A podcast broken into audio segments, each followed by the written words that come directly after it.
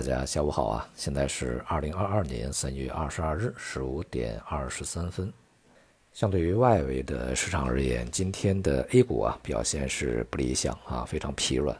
这与隔夜的美股呢表现大体相似，波动非常温和啊，区间很狭窄，交投也非常沉闷。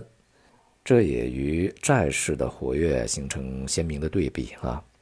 我们在前面讲呢，市场的关注的焦点啊，重新又回到一个经济以及货币政策上面来。那么昨天呢，美联储的鲍威尔啊，发表了一个呃还是非常重要的讲话。那么这个讲话呢，它的内容啊，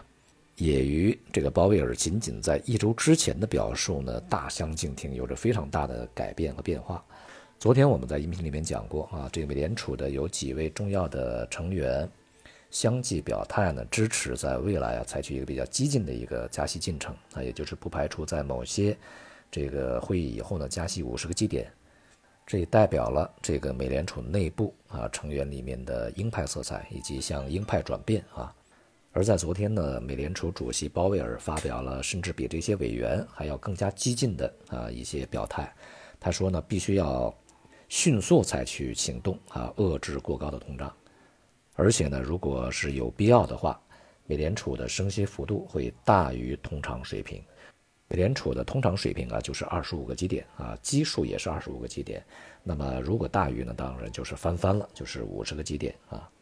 他还说呢，目前呢，劳动力市场是非常强劲的，但是通胀过高啊。那么显然有必要迅速采取行动呢，将货币政策立场恢复到更中性的水平。然后如果有必要，就需要转向更具限制性的水平。中性水平呢是和通胀相吻合啊，那现在的这个核心通胀呢是美联储目标的两倍，也就是百分之五左右。他们在之前啊将通胀的目标呢提升了零点五个点啊，由百分之二提到了百分之二点五。那么现在核心通胀大致是这个接近百分之五啊，所以啊中性水平应该是百分之五才对啊。但是美联储呢，我想啊，他会去将利率提到百分之二点五啊。在加息的过程中呢，他希望通胀能够去回落，符合他的利率目标以及通胀目标啊。那么当然，如果是限制性的水平的话呢，就会高于百分之二点五，甚至是更高，百百分之三呢，百分之四，和这个通胀相吻合。如果是快速的将利率推升到这样一些水平的话呢，当然对于整个经济而言呢是不言而喻的压力是非常之巨大的啊。通胀缓慢上升啊，利率缓慢提升，这样呢对经济的影响呢不是特别大。但如果是通胀快速上升，利率快速的提升，那么对于经济而言呢可能会带来非常剧烈的波动。相信大家呢都还记得非常清楚啊，美联储啊就在不久之前还反复的声明，会保持一个非常宽松的货币环境，那么以去这个支持就业的复苏啊。并且也反复强调啊，需求和通胀的回升是暂时的，并且呢，随着这个供应缺口的被填补以及供应压力的减轻，通胀一定会回落的。呃，就在今年年初呢，这个美联储也仍然是在预期这个通胀呢会在今年的一季度啊见顶回落，并且呢会在今年的下半年啊大大的降温，回到他们所理想的一个这个通胀目标里面去，也就是大概接近百分之二、百分之二点五这样的一个区域啊。但当前的这个形势和现实情况呢，很显然，美联储在前面一系列的预测啊，都已经是失败了啊，使得美联储的动作呢是显得有些仓促应对啊。而面对这样的一个结果呢，鲍威尔本人他也不得不亲口承认了美联储在这方面所犯的错误啊。他说呢，在我们制定政策时，我们将着眼于这些问题的实际进展，而不是假设在近期供应方面会有重大缓解。啊，这就和之前的说法完全不一样啊！我们现在要面对现实，而且他接下来亲口说啊，这个预测呀已经失败了，并且呢，在这个问题继续恶化的情况下啊，他和他的同事啊将这个很容易得出结论，去更快的采取行动啊。总而言之呢，美联储啊对于整个通胀的看法以及当前的货币政策的一些转变，与我们在疫情爆发以后啊。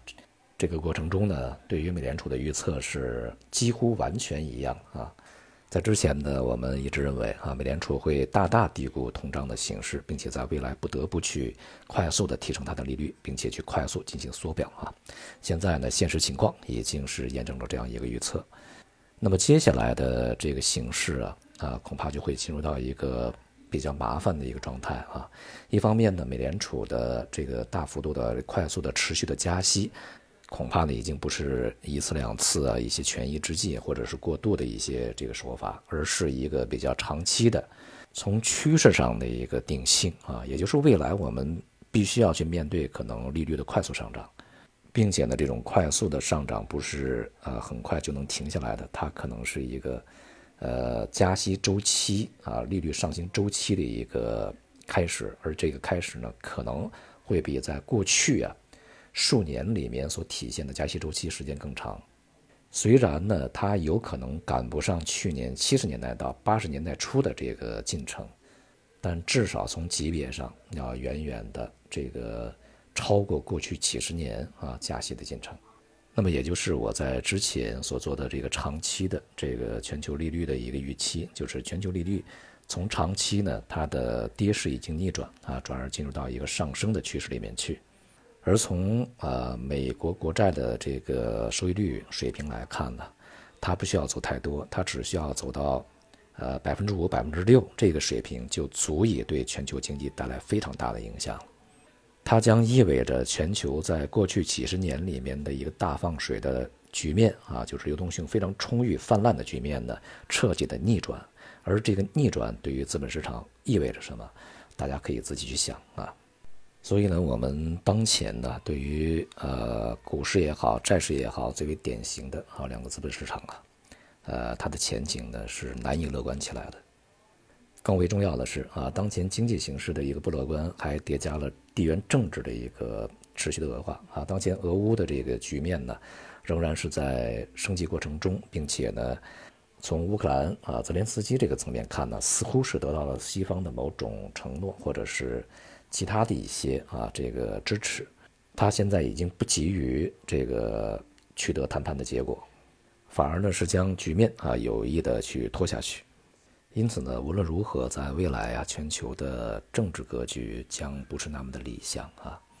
那么对于中国的股市而言呢，从长期啊不改变我们看空的一个看法啊和观点，而短期呢反弹的力度也开始这个变得非常弱。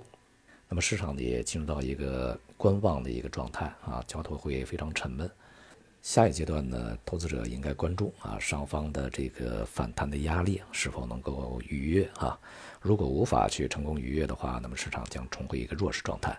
所以呢，在今年大多数的时间里面，对于大多数投资者，应该是远离股市的啊。好，今天就到这里，谢谢大家。